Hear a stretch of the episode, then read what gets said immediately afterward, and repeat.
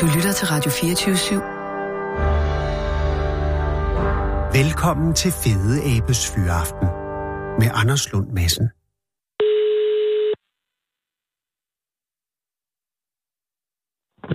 Hallo Mikkel. Hej Mikkel, det er Anders Lund Madsen fra Radio 24/7 i København. Hej Anders. Hej Mikkel. Så var du der. Så var du der også. Er det okay, at jeg ringer nu? Jamen det er det faktisk. Jeg er lige færdig med at rulle nogle kabler ud, så det passer fint. Du står hvorhenne på Svalbard nu? Jeg står tæt på den ligesom eneste by, der er her, der hedder Longyearbyen. Jeg står på den anden side af fjorden. Ja. Ovenpå noget, der hedder en pingo. Det er sådan en særlig permafrost landskabsform, som jeg vil hjælpe en PhD-studerende med noget feltarbejde. Og hvad er temperaturen, Mikkel? Jamen, hvad skal vi skyde på? Sådan en små 10 grader eller sådan noget. Okay, og der... Det er faktisk rigtig, rigtig dejligt vejr. Altså, det har været overskyet indtil for 10 minutter siden, men nu er solen lige brudt frem. Det er jeg glad for at høre. Og er det lun for årstiden, eller er det i niveau? Er der noget opvarmning? Er det sådan noget? Nej, jeg tror faktisk, det ligger nogenlunde stabilt. Men altså, der er jo ret meget opvarmning heroppe. Mere end resten af kloden også. Men det er vist mest, jeg tror nok det mest om vinteren. Okay. Hvor længe har du været på Svalbard nu? I den her omgang, der har været her et par uger. Men første gang jeg kom op, det var i 15, foråret 15. Der stod den for 15, ikke? Ja. Ja, fordi hvis det var 1915, så ville der være vel andre spørgsmål, der trænger sig på. Og din egenskab, du er der som geolog, ikke også? Jo, altså jeg er ansat på universitetscenter heroppe som forskningsassistent. Yes. Jeg blev færdig som geolog sidste sommer, og så har jeg ligesom bare fået lov at fortsætte med at arbejde med det, jeg lavede på, da jeg skrev speciale, ikke? Det er jo en fantastisk chance at have. Fuldstændig. Og nu får jeg løn for det. Det er vildt dejligt. Fedt. Og har du jagttegn? Nej. Er du bevæbnet i øjeblikket? Ja, vi har en rifle med. Det skal man jo altid have. Ja. Og der er sådan to slags våbentilladelser. Okay. Det er på Svalbard. Der er jagttegnet, og så er der, hvad skal man sige, beskyttelses... Tag en rifle. Det er ligesom i Grønland. Ja.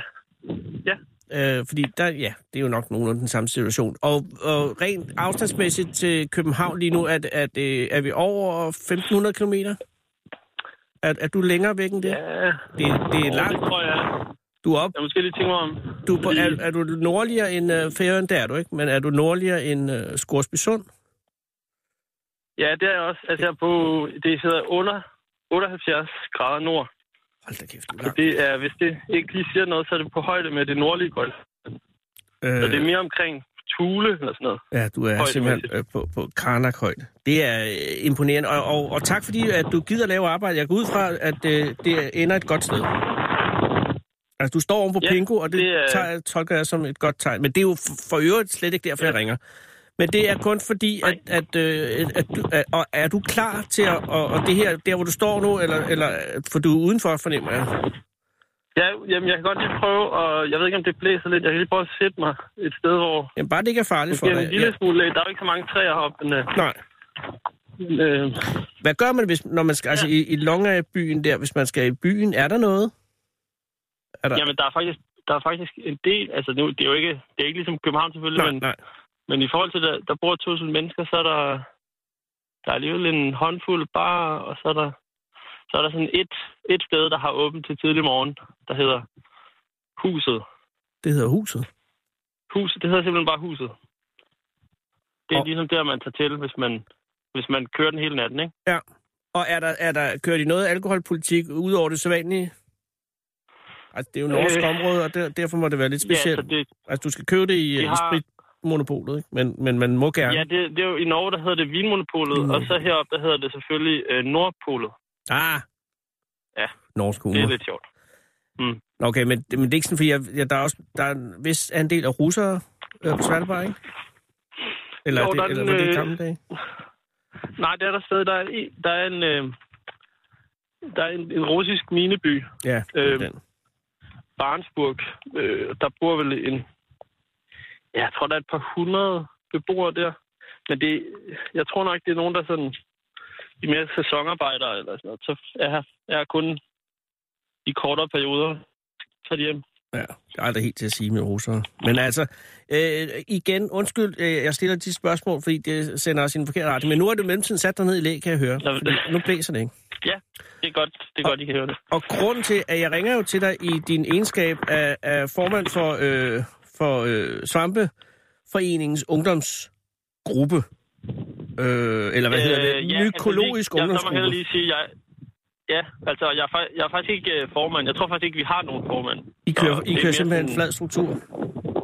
Fuldstændig flad struktur. Men jeg ved, Svampeforeningen som sådan har en formand jo. Ja, det er korrekt. Er det måske... Men er det Flemming, I prøvede at ringe til? Eller? Det er lidt uklart. Det kan jeg faktisk ikke. Og igen, det er heller ikke det, der skal skille sig ad, fordi det er dig, jeg vil have fat i. I din egenskab af medlem af Mykologisk Ungdomsgruppe, MOK. Du er, som jeg har nævnt, geolog, og, men udover det er du også meget interesseret i svampe, er det korrekt?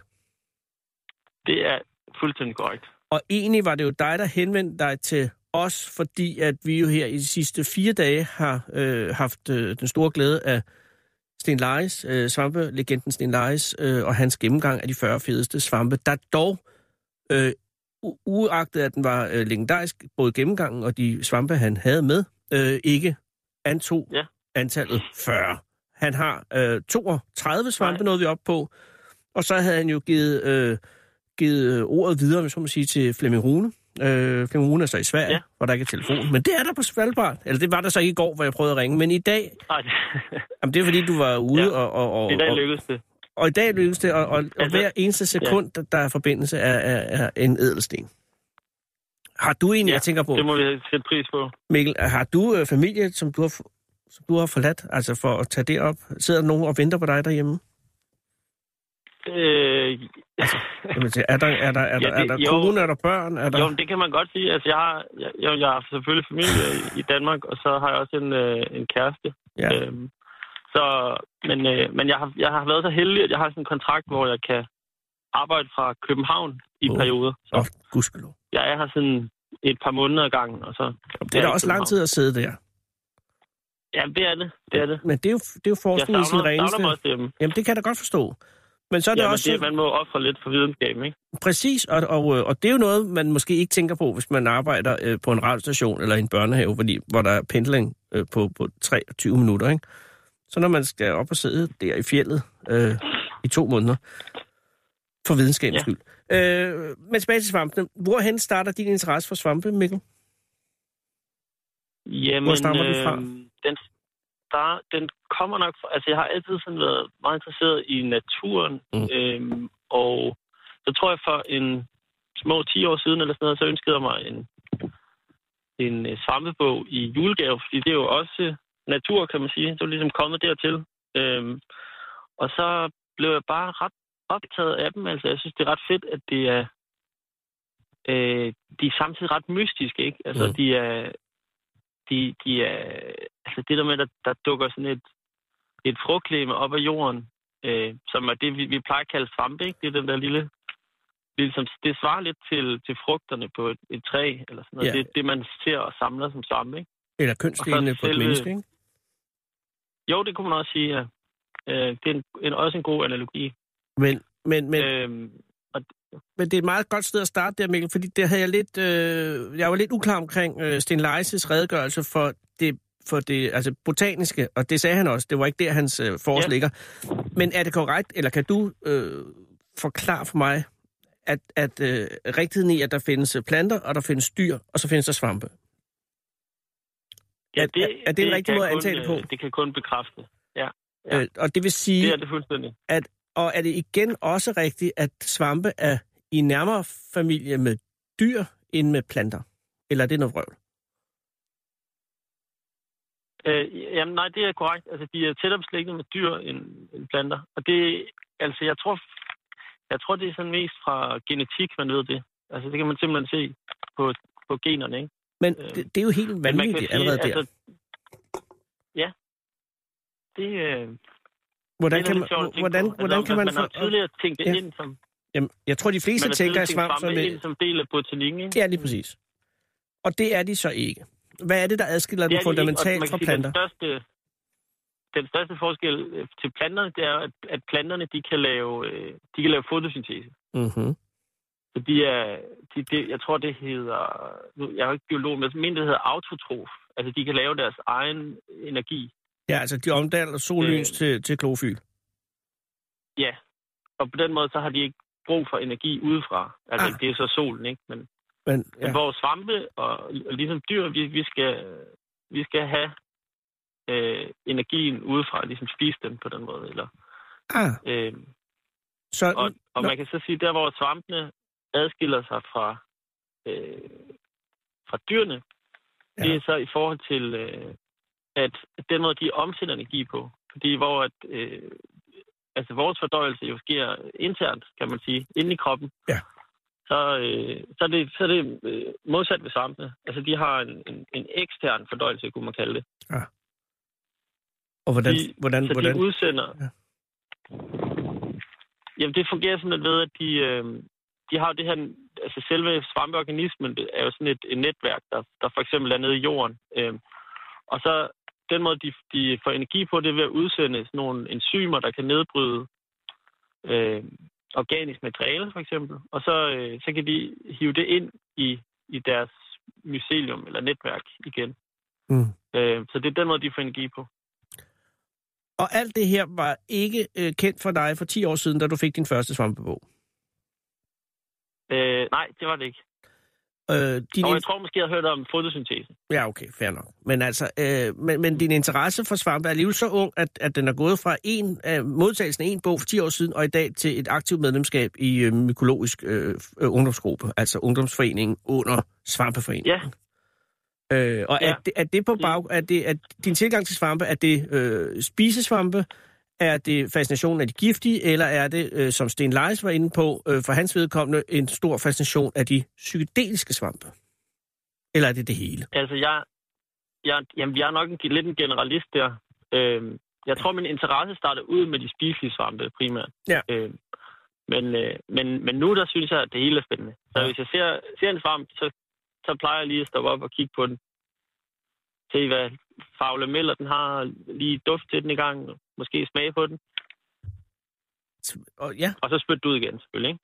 Ja, det er klart, fordi man ved jo aldrig. Men har du også haft den her gysen over risikoen ved de giftige svampe? Altså, der var Sten Lajs jo meget aktiv i at afmystificere de giftige svampe og sige, så slemt er det heller ikke. Er du på Sten Lajs hold der, eller er du mere forsigtig? Nej, men jeg synes ikke, han sagde noget, der var forkert. Altså, nu, jeg hørte jo de andre programmer, og jeg synes, han sagde mange rigtige ting. Og det er da rigtigt, at man kan smage på alle svampe, selv de giftigste, hvis man bare spytter det ud igen, ikke? Men man skal jo samtidig have respekt for svampe, og det er vigtigt, hvis man spiser en svamp, så skal man være 100% sikker på, hvad det er for en. Ja. Fordi det kan jo være... Altså, en giftig svamp, det skal man sgu ikke... Det skal man ikke lave sjov med. Altså. Nej, ham skal man ikke. Og heldigvis skal man også sige, har Sten jo taget de giftige. Det, som er tilbage, og det, som jeg vil bede dig om, fordi Flemming Rune er i Sverige, og fordi at du er så venlig og tager telefonen, det er jo at føre os op til nummer 1. Og det er det, som Sten Lajs døbte, de mærkelige svampe. Og der har du været så venlig at sige, ja, det vil jeg gerne. Og for at vi ikke skal fortabe os, vi skal også nå det her, så vil jeg jo, og du sidder og fryser lidt, fordi du sidder på Svalbard for fanden. Ej, jeg har en stor sweater på. Okay, gudskelov, men altså, du skal give en eller anden form for safe, vi må aftale safe word, hvis det er, at du på et tidspunkt er ved at få noget hypotermi. Hvis du siger ordet i løbet af de næste minutter... fryser. Godt valg. Så skal jeg til at runde af. Ja, det er i orden. Det er en aftale. Men jeg synes, nu ved jeg ikke, om du kan dem i hovedet, eller om du har et stykke papir, du skal finde frem. Nej, men jeg har faktisk, jeg har lavet en liste i går jo, og så nu har jeg printet den ud, sådan at jeg har fuldstændig styr på det. Ej, og det er også videnskabsmanden, der gør det. Jamen, der er fuldstændig orden på det. Jeg skal lige høre, inden vi går til listen. Som geolog må du være også meget interesseret i de mange store sten, der bliver fundet i Danmark i øjeblikket. Jeg ved, det er lidt en afvej, der mange af. Bliver der fundet mange store sten lige nu? Nej, jeg ved ikke, om der er fundet. Jeg ved bare, at Hundborgstenen er genfundet oppe i Nordjylland. En stor vandreblok på 170 ton, som jo placerer den som Danmarks 6. største sten. Og nu er der lige nogen længere op i Vendsyssel. Det er fascinerende. Nu er der længere op i Vendsyssel nogen, der i går mener at kunne huske, at der ligger en endnu større sten, som har været opdaget, men som er blevet begravet, og nu skal de finde den igen. Men det, igen, jeg fortaber mig. Undskyld, Mikkel, men det er bare som geolog, synes jeg bare, at du burde vide det. Det er lidt newsflash hjemmefra på stenfronten. Jamen, det skal jeg kun beklage. Altså, jeg er faktisk mere inden for... hvad kan man sige, grundvandsdelen af geologi. Ja, ja. Jo. Men det er også, altså det kan også være langt snak, jo. Så... Ja, gud, grundvand. Ja. Ja. Nej, men nu skal vi til svamp. Kan du, nu må jeg, du må skære igennem her. Svamp nummer 7. Ja. Hvad er det for? Jamen, jeg tænkte, vi bare skulle starte hårdt ud. Ja. Simpelthen den svamp, der hedder almindelig stinksvamp. Aha! Det er jeg meget glad for, fordi den, jeg vil ikke sige, at jeg var skuffet, men jeg savnede den godt nok under gennemgangen. Ja, almindelig stinksvamp. Ja, og den kunne jo faktisk godt have været under spiselige svampe også. Men det kan jo komme til, altså den almindelige stinksvamp, det kan være nogen, der kender den som præstepik. Ja, det er jo også det, den hedder. Det hedder nemlig i folkemunden, og det er faktisk mere passende navn i forhold til det latinske. Ja. På latin, der hedder den Fallus impudicus. Impudicus? Og det betyder... Impudicus. Ja, falder sig med på. Man er helt... Ja, så det betyder skamløs impudicus. Jesus. Jamen, så det er jo ret frem, som de siger her i Norge. Det er ret frem. Og det betyder lige til, ikke? Ja. Jo. Og det er jo en svamp, som jo... altså, den har ikke nogen, det må vi nok sige, nu skal du, det er dig, der skal sige det, men jeg spørger så, har den nogen ernæringsmæssig betydning eller værdi? Kan man æde en præstepik? Altså, det kan være, jeg kan jo lige fortælle, hvordan den lever først, altså, ja, og man kan faktisk godt spise noget, men altså frugtlegemet, det starter som sådan en kugle, som man kan finde, og der kan den, hvis ikke man har fundet den kugle før, så kan det være lidt svært at se, at det er en almindelig stinksvamp, men den er sådan nogle kugler, som man også kalder hekseæg. Ja. Og der kan man... så er der den inderste del af hekseæggene, som er det, der senere bliver til stokken, eller skaftet, om man vil. Det skulle man faktisk kunne spise. Det har nærmest en flydende karakter. Med lidt af nødder. Lækkert. Nej, det er sådan rimelig fast i det faktisk. Men der er så... altså helt yderst, der er der sådan en hinde, som det er noget, man kalder peridiet. Det er sådan det yderste lag på et frugtlæbe. Mm. Men så lige inden for peridiet, der ligger der sådan en gelé-masse. Og den gelé-masse, den bliver så senere, når det her æg, det på et tidspunkt åbner sig, så skyder svampen frem, og så... Der oven på skaftet, så selve, der hvor sporemassen sidder. Mm-hmm. Man kan, altså for at blive i billedet, så kan man nærmest sige, at det er glansen, ikke? Ja. Og der ligger så, sådan en olivengrøn sporemasse, som er, det var det, der tidligere var det gelé, der lå i hækækket. Den er mørknet i processen? Ja, det er den. Okay. Og det er den, der også lugter rigtig dårligt. Så hvis man går en tur i skoven, så er det ofte, at man faktisk kan lugte stinksvamp, før man ser den. Og kan du beskrive lugten til eventuelle lytter, der ikke måtte have oplevet den, eller måske ikke har kunnet identificere den? Man går rundt i typisk i en fyreskov, og pludselig lugter der ved at stykke. Ja. Men jeg har svært ved helt at forklare. Ja, så lugter sådan rådent, ikke? Lugt er jo svært at beskrive, ikke? Og det... Det, og så, men altså, det er sådan rød og fordav, Og så har jeg hørt også faktisk, at hvis man tager svampen og så ligesom tager den helt op til næsen og tager en rigtig snuser, ja. så skulle den lugte lidt af hyacinter. Men det kræver, at man kommer igennem stinkbarrieren. Ja, det gør det. Og jeg ved ikke, om det er, jeg ved faktisk ikke, om det er rigtigt, men det har jeg hørt. Så det. Men det er ikke noget, man... Ja, og selvfølgelig. Det er ikke noget, man har i Mykologisk Forening. Altså, det er tit ungdomsgrupper, tænker jeg, er lidt mere actionorienteret end moderpartiet, om jeg så må sige, ikke? Altså Svampeforeningen. Er det noget... Det er ikke noget, I har puslet med i foreningsregi? Altså med at snuse igennem altså, på en stinksvamp? Nej, vi snuser til alt, vi kan finde, men vi har ikke haft et særligt fokus på stinksvamp. Det er også en art, som man meget hurtigt lærer at kende, fordi den er så karakteristisk. Det er fuldstændig rigtigt. Og grunden til, den lugter, hvad er det? Altså, hvad er dens mening med at lugte? Eller stinke? Ja, men det er faktisk, og det er en meget mærkelig, eller ret vild ting også, det er, at altså, grund til, den lugter, det er, at den har det, man kalder en symbiose med fluer. Ja. Så ideen er simpelthen, at den stinker så meget, at fluer bliver tiltrukket af den her duft. Og så kommer de og spiser sporemassen, som er den, der lugter. Ja. Og så bliver sporene spredt rundt i skoven på den måde. Og omvendt så får fluerne, de får... for nogle sukkerstoffer, der er i sporemassen. Det er godt fundet på. Og det er virkelig godt fundet på. Det interessant er jo også, at den ligesom er helt alene på det marked. Altså det er den eneste, der ligesom har fundet på det. Og som sådan er det jo en genistreg. Og et godt bud på en cykelplads. Ja,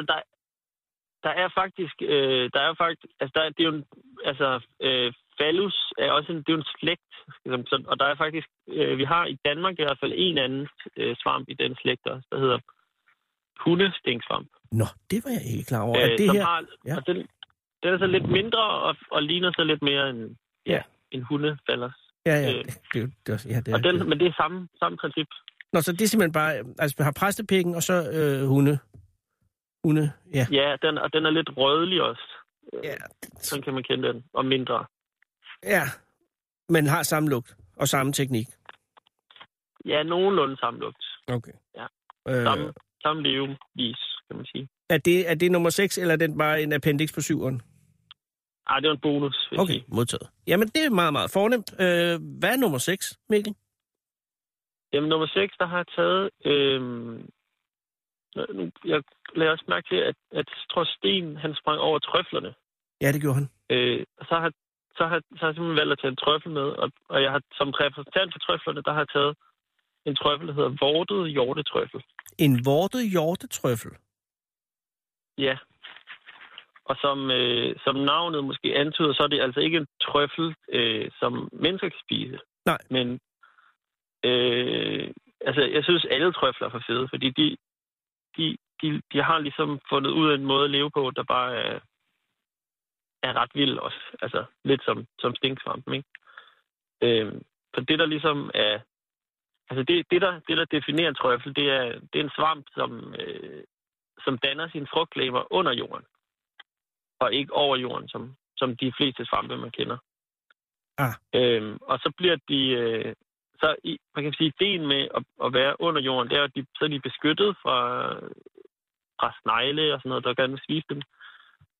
Men til gengæld, så vil de godt spises af nogle andre dyr. Den her hjortetrøffel, den udskiller så nogle duftstoffer, som hjorten bliver særligt tiltrukket af. Mm-hmm. Og så kommer hjorten og spiser hjortetrøffelen, og så bliver sporene, der er inde i trøflen, de bliver aktiveret ved at ligesom have gennem fordøjelsessystemet på hjorten.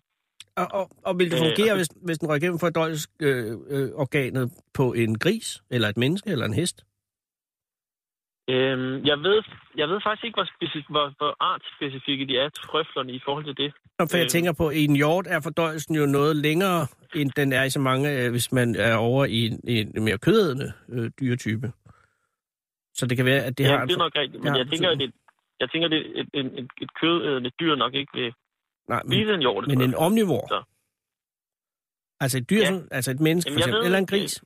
Jamen, nu er det også... Det er jo nu er jeg djævelser. Det er et forsøg, jeg sige. Jamen, lige præcis. Har du smagt en hjortetrøffel? Nej, altså de lugter ikke særlig godt, faktisk. Hvordan vil du beskrive lugten? Ja, men det... Er det lige så slemt som en præstepik? Nej, det er det ikke. Det vil jeg ikke sige, der. Men det er ikke en sådan særlig god lugt, altså. Okay, så vi er ikke over i den klassisk trøffelduft? Nej, det er vi ikke. Altså det er jo også faktisk så... altså det, man kalder, ægte trøfler, som er dem, man kan købe nogle af en gang imellem. Det er faktisk en helt anden... Altså de er slet ikke i familie med de her trøfler. Det er bare, de lever på samme måde, så man kalder dem trøfler, så snart de lever under jorden. Og hele deres liv for en trøffel fungerer under jordoverfladen. Der er ikke nogen del af trøffelen, der bryder jorden, medmindre ved et uheld. Ja, det kan man sige. Og medmindre den så bliver spist, altså heldig at blive spist, så kommer den også over jorden på den måde. Og ned i hjortens mave. Vokser denne her hjortetrøffel i Danmark? Ja, det er en rimelig almindelig svamp. Okay. Men den er selvfølgelig svær at finde. Ja. Men jeg har så netop taget vortet hjortetrøffel med, fordi at hvis man godt kunne tænke sig at finde trøffel, så er det måske den der er nemmest at finde. Og det er det, fordi at der er ofte en anden svamp, der hedder slanks snyltekølle, som parasiterer den her. Og så kan man finde den der snyltekølle, og den vokser over jorden. Sagde du en snyltekølle? Snyltekølle, ja. En snyltekølle? Ja. Hold da kæft. Ja, undskyld, ja. Så hvis man finder snyltekøllen, og kan kende den, den slanke snyltekølle, så kan jeg helt sikker på, at der er en vortetrøffel under den. Og så kan man jo begynde at grave. Og hvordan, hvis man nu er interesseret, hvordan ser en slank snyltekølle ud? Jamen, den er sådan lidt sådan lidt slank tunge, kan man sige. Der er lidt kølleformet også, på en måde. Men, og har den nogen særlig farve? Opad. Der er jo nogle af de den er mørk, sådan sort, og så nogle gange har den lidt grønlige farver også. Okay, dos. Så hvis man interesserer sig i vortet hjortetrøffel, så skal man gå efter en slank snyltekølle. Ja. Jamen, det er jo, det er jo et lifehack allerede der. Ja. Er der spiselige trøfler i Danmark? For det fik jeg ikke helt klart ud af Sten Lajs. Altså, ja. Ja, det sagde han. Han sagde, der er sjældne. Sommertrøfler? Der er sommertrøfler, for eksempel, og de skulle være meget gode. Altså, dem kan man jo også købe i supermarkederne nogle gange. Ja. Men jeg tror, man skal være ret heldig. Der er nogen, der specialiserer sig i trøfler også, som har ligesom gjort til deres ting. Men er det sådan ligesom i svampekredse, er det ligesom inden for ornitologer for eksempel, der vil man jo meget gerne finde nogle... En sjælden fugl, så man godt se pirolen, og så er den over ved Skagen, og så er alle deroppe. Er der på samme måde et hype omkring sjældne svampe i Danmark? Altså blandt svampeentusiaster? Eller er det... Ja, det vil jeg nok sige, der er sådan... Har du en opgørelse over, hvor mange forskellige svampe du har set, for eksempel? Bundet? Jamen, der findes der faktisk, og det kan jeg også kun opfordre. Ja. Til at man bliver en del af, men der findes en hjemmeside, der hedder Svampe-databasen. Ja. Og der kan man så lægge, når man har fundet et svamp, så kan man lægge et billede op af den, og man kan også komme med en beskrivelse, og så er der alle de andre brugere, der er med på den side, de kan så stemme på det fund, og så kan man... Så har man på den måde styr på, hvad man har fundet, og man kan få sin fund godkendt derinde, ikke? Svampe-databasen. Ja. Hvor mange svampe har du fået godkendt? Ja, men jeg tror, det er mellem 300 og 400. Jeg har ikke helt styr på det. Jesus, det er mange. Det er imponerende. Men, ja, det kan man, det må sige, der er nogen, der er altså, over 1000, ikke? Så. Jo, du har også lige noget forskning på Svalbard kørende, så man kan ikke nå alting. Og der er et par forhold, der også er der. Men Mikkel, svampnummer, det var 6'eren, den vortede hjortetrøffel. Fantastisk navn. Fantastisk svamp. 5'eren? Ja. 5'eren så har taget en vokshat, og mere specifikt en knaldrød vokshat. Knaldrød vokshat? Ja. Jeg kan lide det. Og den har jeg taget med, fordi at, jeg synes simpelthen, at der skulle være en vokshat med på listen. Ja. Og altså vokshatte, det er måske den mest fotogene slægt af svampe. Altså, den er delt op i flere slægter, men det er en gruppe af svampe, som bare der er bare rigtig mange smukke svampe med virkelig flotte farver. Og som navnet også antyder, så er der mange af dem, der har sådan en, de er sådan lidt vokshatte, de har sådan lidt vokset udseende. De kan også være mere slimet, men det er sådan, de ser vilde ud. Og den knaldrøde går jeg ud fra, knaldrød. Ja, den er simpelthen knaldrød på hatten, og så har den sådan... Det er sådan en meget kraftig svamp. Altså, den er sådan kraftig af statur, ikke? Og den har så også sådan orange-røde lameller, som også er virkelig flotte. Sådan meget kraftige lameller. Og det, der også er ret fedt ved den, det er, at den, som du også var inde på før, så det her med, at den er sjælden, den her. Ja. Og det er jo fedt, altså, når man så finder den. Og ikke mindst fordi, at den, ligesom mange andre sjældne vokshatte, så vokser knaldrød vokshat på sådan nogle meget, meget artrige områder. Og mere specifikt noget, der hedder overdrev. Uh-huh. Som sådan et gammelt græsareal,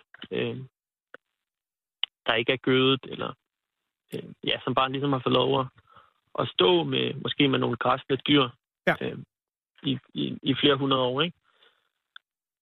Så kommer knaldrød vokshat. Så kommer knaldrød. Og den er også sådan yderligere fed, fordi den, der er faktisk nogle andre vokshatte, der ligesom, de ligner den ret meget. Ja. Når man finder den. Og det kan være lidt svært sådan, at kende forskel, når man er ude i felten. Men hvis man så har taget en med hjem, så er den knaldrøde vokshat, når den ligesom begynder at tørre, så lugter den af den dejligste honning. Så det er simpelthen en god måde at kende den på. Og er den spiselig? Altså, det er jo spiselig, men den er ikke giftig. Jeg ved faktisk ikke, om den er spiselig, men jeg har ikke prøvet at spise. Jeg tror ikke, at den er meget giftig, men... Ved du hvad, hvis man er tvivl, så skal man lade være. Den er sjælden, og den er knaldrød, og hvis du trykker på den, så lugter den af honning. Det er nok til mig. Ja, når den tør ind. Undskyld, ja. Yes. Ja. Og det var nummer 4. Det var nummer 5. Ja. Nummer 4, nu skal jeg lige se en gang. Så har jeg taget en krave stjernebold. En krave stjernebold? Ja. Det ved jeg ikke engang, hvad er. Og nej, men den er også... det er igen en ret sjælden svamp. Og den som værende en stjernebold, så er den... den er lidt relateret til støvboldene, som du sikkert kender. Ja. Og det, der så er specielt ved stjernebolde, det er, at de har ligesom et yderlag, som når svampen bliver moden, så folder det her yderlag sig ud, som en stjerne, ja. Og så folder det ligesom sådan, hvad kan man sige, takkerne på stjernen, de folder sådan bagover, så på den måde så løfter altså selve bolden der, støvbolden på en måde, den løfter sig så. Altså, ja, altså så kan stjernen får også ud, og så løfter bolden sig. Ja. Okay. Og det er smart, fordi at at sporene, de ligger så inde i den her bolden, ikke? Og når den engang bliver moden, så er der sådan en lille åbning op i toppen af bolden, hvorfra at sporene de kommer ud. Mm. Og det er klart, at hvis den lige er lidt højere, så bliver sporene spredt lidt mere, ikke? Det er klart. Og hvordan bliver de så, altså hvordan udløses sporene? Jamen, det tror jeg simpelthen er ved vind. Altså, så når det blæser lidt, så kommer der... Det er ikke sådan, at svampen aktivt kan skyde dem ud. Nej, den skal påvirkes mekanisk. Det skal simpelthen påvirkes, ja. Og grunden til, at den hedder en stjernebold, altså det er jo fordi, at det yderslag er stjerneformet. Men hvad adskiller den fra støvbolden med hensyn til at være mere interessant? Eller specielt? Ja, men det er jo det med stjernen. Altså, den er bare lige... Altså, støvbolde er også fine, men stjernebolde, de er bare lige lidt smukkere, ikke? Ja. Altså, fordi de har stjernen der. Ja. Det er bare nogle super fine svampe. Er det bare så, jeg helt forstår det, at der kommer støv ud af stjernen? Eller folder stjernen ud, og så... Ja, bolden, som er... Ja, bolden er i stjernen. Eller rejser sig fra stjernen? Ja, bolden er i midten af stjernen. Okay. Den rejser sig op i midten af stjernen. Nogle gange sidder den også på en stilk. Det gør den blandt andet på den her kravestjernebold. Og det grund til den her kravestjernebold er, at selve bolden har en krave, når den rejser sig fra stjernen? Ja, der sidder en krave under selve bolden. Mm. Så øverst på stilken, der sidder der en lille krave, som man kan kende den på. Til forskel fra, så er der en, der hedder stilkstjernebold. Men det siger sig selv. Den har en minder meget om hinanden, ikke? Ja, det er klart. Og igen, en sjælden svamp, siger du? Ja, den er ret sjælden. Hvor stor altså, jeg har aldrig fundet den. Du har aldrig fundet den? Jesus. Hvor stor er en kravstjernebold? Altså, jamen, den... Er den på størrelse med en 5 krone, eller er vi oppe i en frisbee? Nej, vi er mere sådan noget 10 centimeter-agtigt, okay. Tror jeg. Noget af den størrelse. Ej, det vil man jo gerne opleve. Ja, det vil man meget gerne. Den vil jeg super gerne finde. Det er lidt angstprovokerende at være her så langt væk fra den danske svampeflora. Ja. Nu i højsæsonen, ikke? Lige præcis. Men jeg har faktisk lige set inde på databasen der har jeg set, at der er nogen, der har fundet kravstjernebold. Hvorhenne? Jamen i Danmark. Altså, jamen, hvor i Danmark, Mikkel? Hvor kan jeg sende mine lyttere hen for at finde kravstjernebold lige nu? Ja, men jeg tror... jeg ved en af dem, der har fundet omkring Hillerød. Ja, det kan du bilde mig ind. Det er jo bonanza for svampe i Hillerød området. Hele Rudeskov. Den vokser i hvert fald i skov, så det er... Okay, og det løv eller nåle? Og gerne gamle skov, ikke? Gamle, ja. Ja, men den... Jeg ved faktisk ikke, om den går... Det kan jeg faktisk ikke huske. Lige om den, men den nedbryder. Ja, nedbryder løv. Okay. Det var nummer 4, var det ikke? Eller var det nummer 5? Det var nummer 4. Jo, det var nummer 4. Okay, så nu er vi oppe i top 3. Og jeg synes, der har været nogle meget stærke svampe. Hvad er den tredje svamp? Den tredje svamp, det er en safranslørhat. Og... Altså, den kunne også have været med på giftsvampelisten. Aha. Den er i hvert fald muligvis ret giftig. Jeg ved ikke, om man har undersøgt selv den her svamp, men mange af slørhattene er giftige. Ja. Altså, safranslørhatten har taget med lidt som en repræsentant for den gruppe af slørhatte, man kalder knoldslørhatte. Og de er super fede, fordi at de for det første, så er de er virkelig flotte. Mm. De har tit meget flotte farver, og så har de sådan en stor knold nederst på stokken. Mm. Og så det, der giver dem, det der giver slørhatte deres navn, det er, at de har sådan et spindelvævsagtigt det hedder et fællesvøb, så det er ligesom noget, der, man kan tit se det, især på unge svampe, så går det ligesom fra randen og så ned til bunden af stokken. Der sidder ligesom sådan en spindelvæv. Og det ser også bare sådan ret alien-agtigt ud, ikke? Ja. Altså en slørhat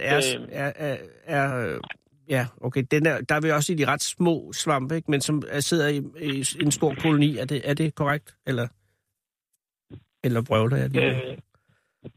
Nej, der er nogle af dem, der vokser af det, man kalder knipper. Så der, men det er en slørhatte er det, man også kunne kalde en padehatsvamp, ikke? Så det er en lamelsvamp. Okay.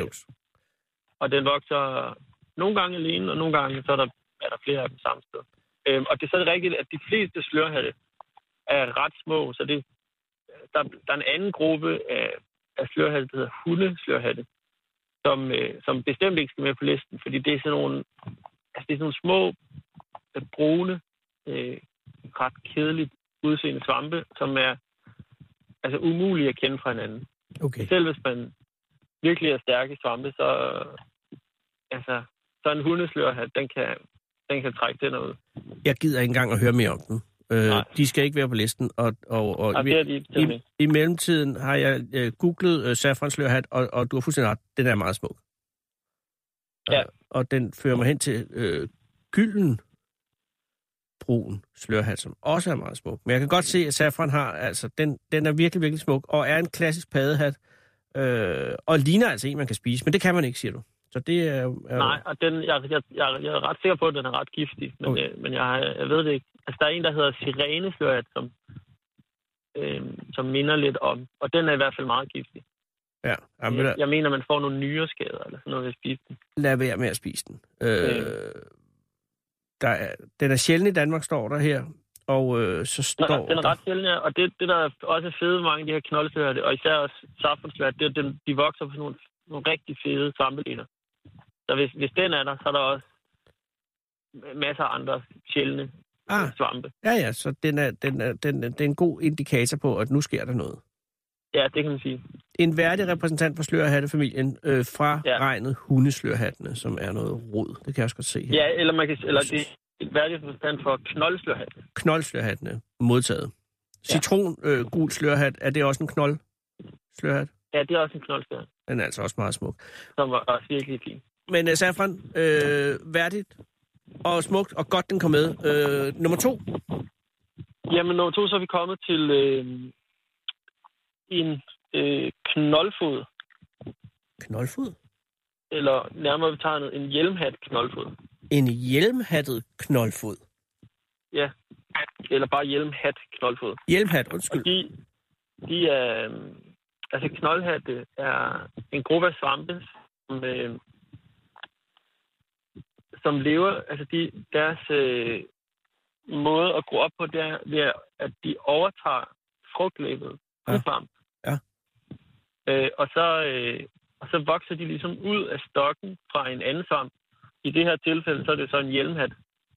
Så ud fra den stok, så vokser den her knoldfod så op i stedet for. Ah, så den overtager knoldhatten, eller hjelmhatten?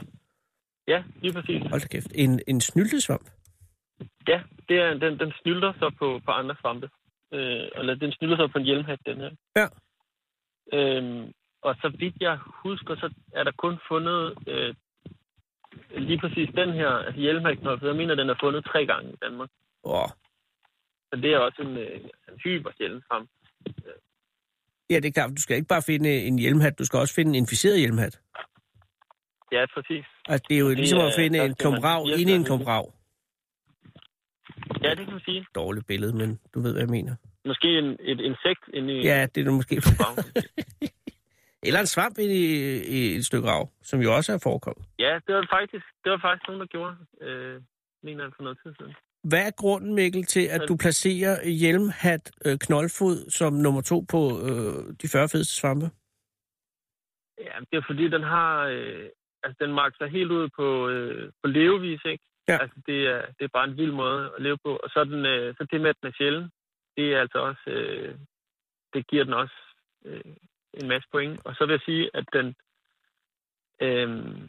så ser den også, altså det ser vildt ud. Når man, hvis man finder sådan en, og jeg har desværre aldrig fundet en knoldfod, men hvis man finder en, så ser det bare vildt ud, at det ligesom er den første del af stokken, den er jo så den oprindelige, kan man sige, før hjelmhatten blev inficeret. Ja. Den har en farve, den er sådan lidt gulbrun. Ja. Så går det, skifter den over i sådan en mere gråblå farve. Det ser bare helt vildt ud. Er det knoldfoden, der er gråblå? Ja, okay. Den er sådan lidt, gråblå, med lidt skældet i det. Og er, når den hedder knoldfod, ligner den en knoldet fod, eller er det? Jamen, jeg vil gætte på, at den hedder knoldfod, fordi at den, altså den oprindelige, altså det der er tilbage af hjelmhatten, det ligner sådan en knold, ikke? Ja. Det ligner, at knoldfoden der, den sidder oven på sådan en knold. Så jeg tror, det der var sådan noget knoldfod. Og som svampeentusiast, er det så den hellige gral at finde en knoldfod, eller og så her måske endda allerhelst en hjelmhat knoldfod? Eller er det en af mange mytiske svampe derude?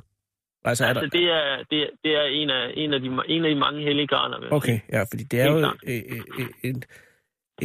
en grad, eller en ende af fauna og flora i verden, som er velsignet af mange hellige graler.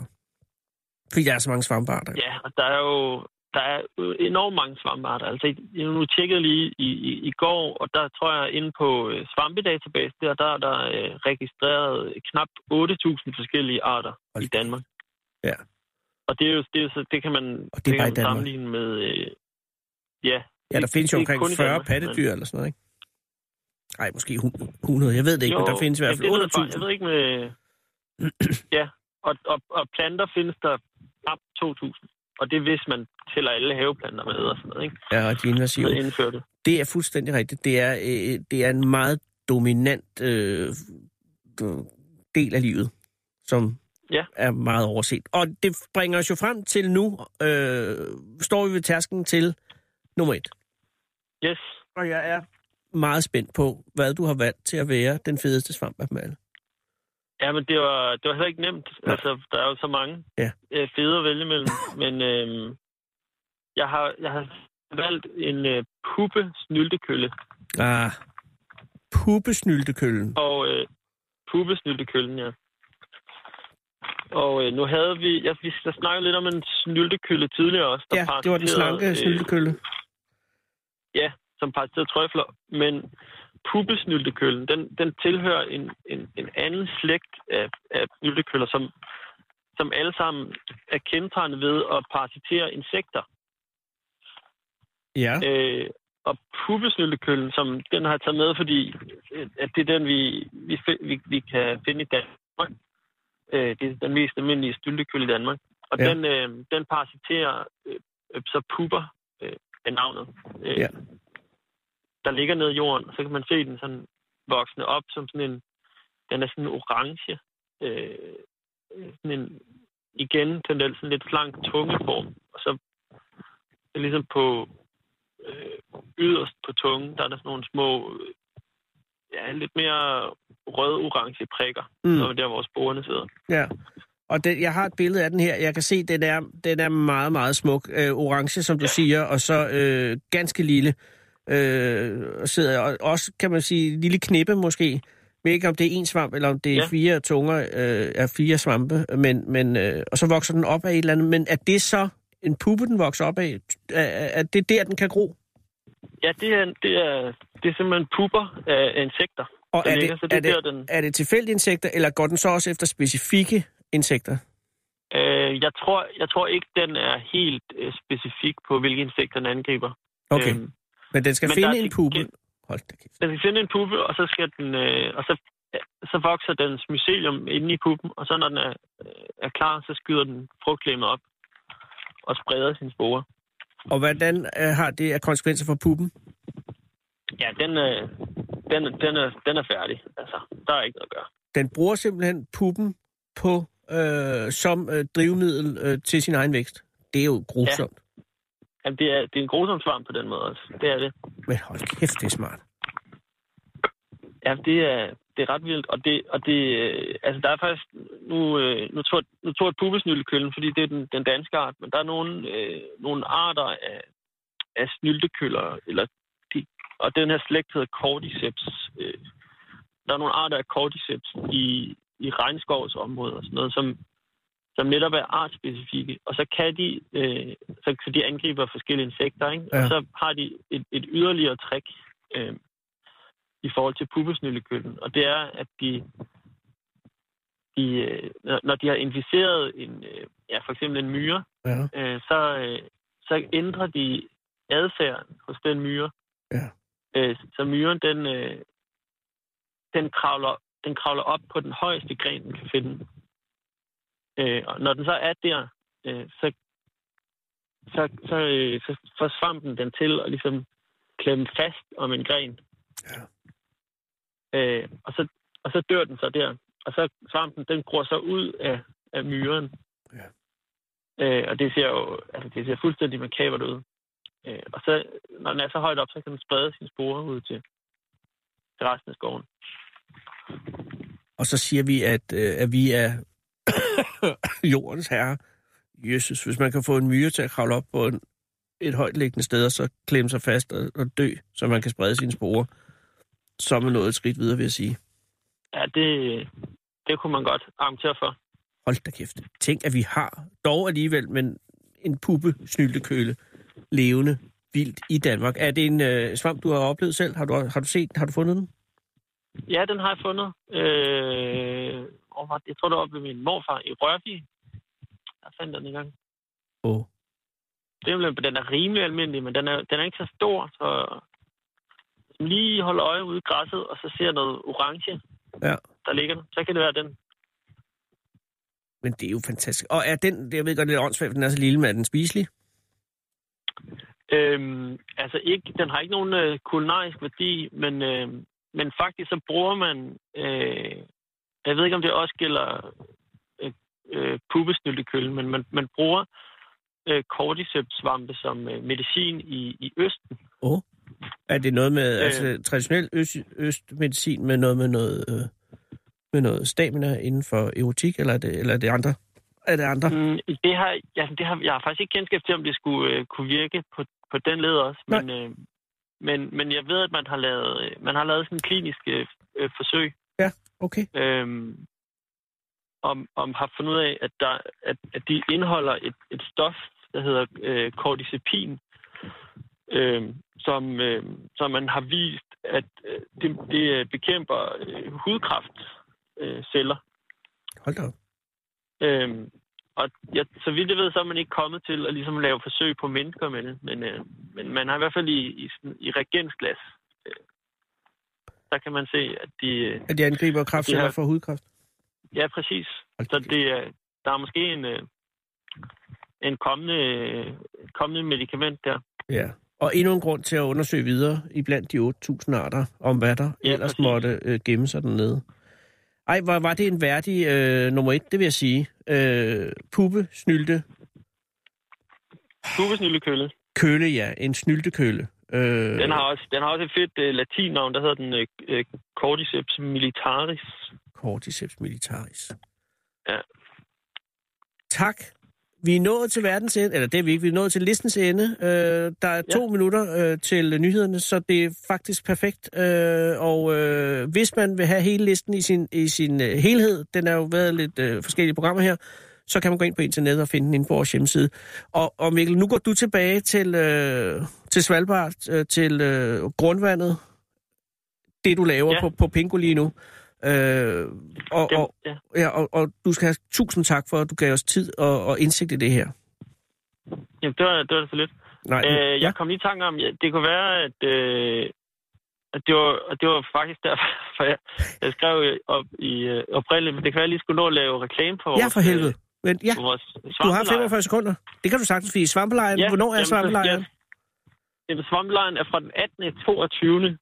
september, ja. Og vi afholder den i Sønderjylland. Det er en sammenlejr for MOKs medlemmer og Mykologisk Ungdomsgruppe. Og interesseret. Ja. Og det man skal gøre, hvis man gerne vil være med, det er at melde sig ind i Svampeforeningen. Perfekt. Og så kan man gå ind på Facebook, og så kan man søge efter den gruppe, der hedder Mykologisk Ungdomsgruppe. Mykologisk Ungdomsgruppe på Facebook. Ja. Bliv medlem af Svampeforeningen. Kom med 12. til 16. Hvad sagde du? 18. til 22. Ja, tak. 18. til 22. Årets svampelejr i år i Sønderjylland. Sidste år var det på Bornholm. Det er korrekt, ja. Tak, det lover jeg at sige videre. Det er allerede sagt videre. Pas på dig selv, Mikkel, og tusind tak for hjælpen, og helt sin kæreste, når det bliver. Jo, tak. Kan I have det godt? I lige måde. Hej så længe. Hej du. Klokken er 17. Du lytter til Radio 24/7.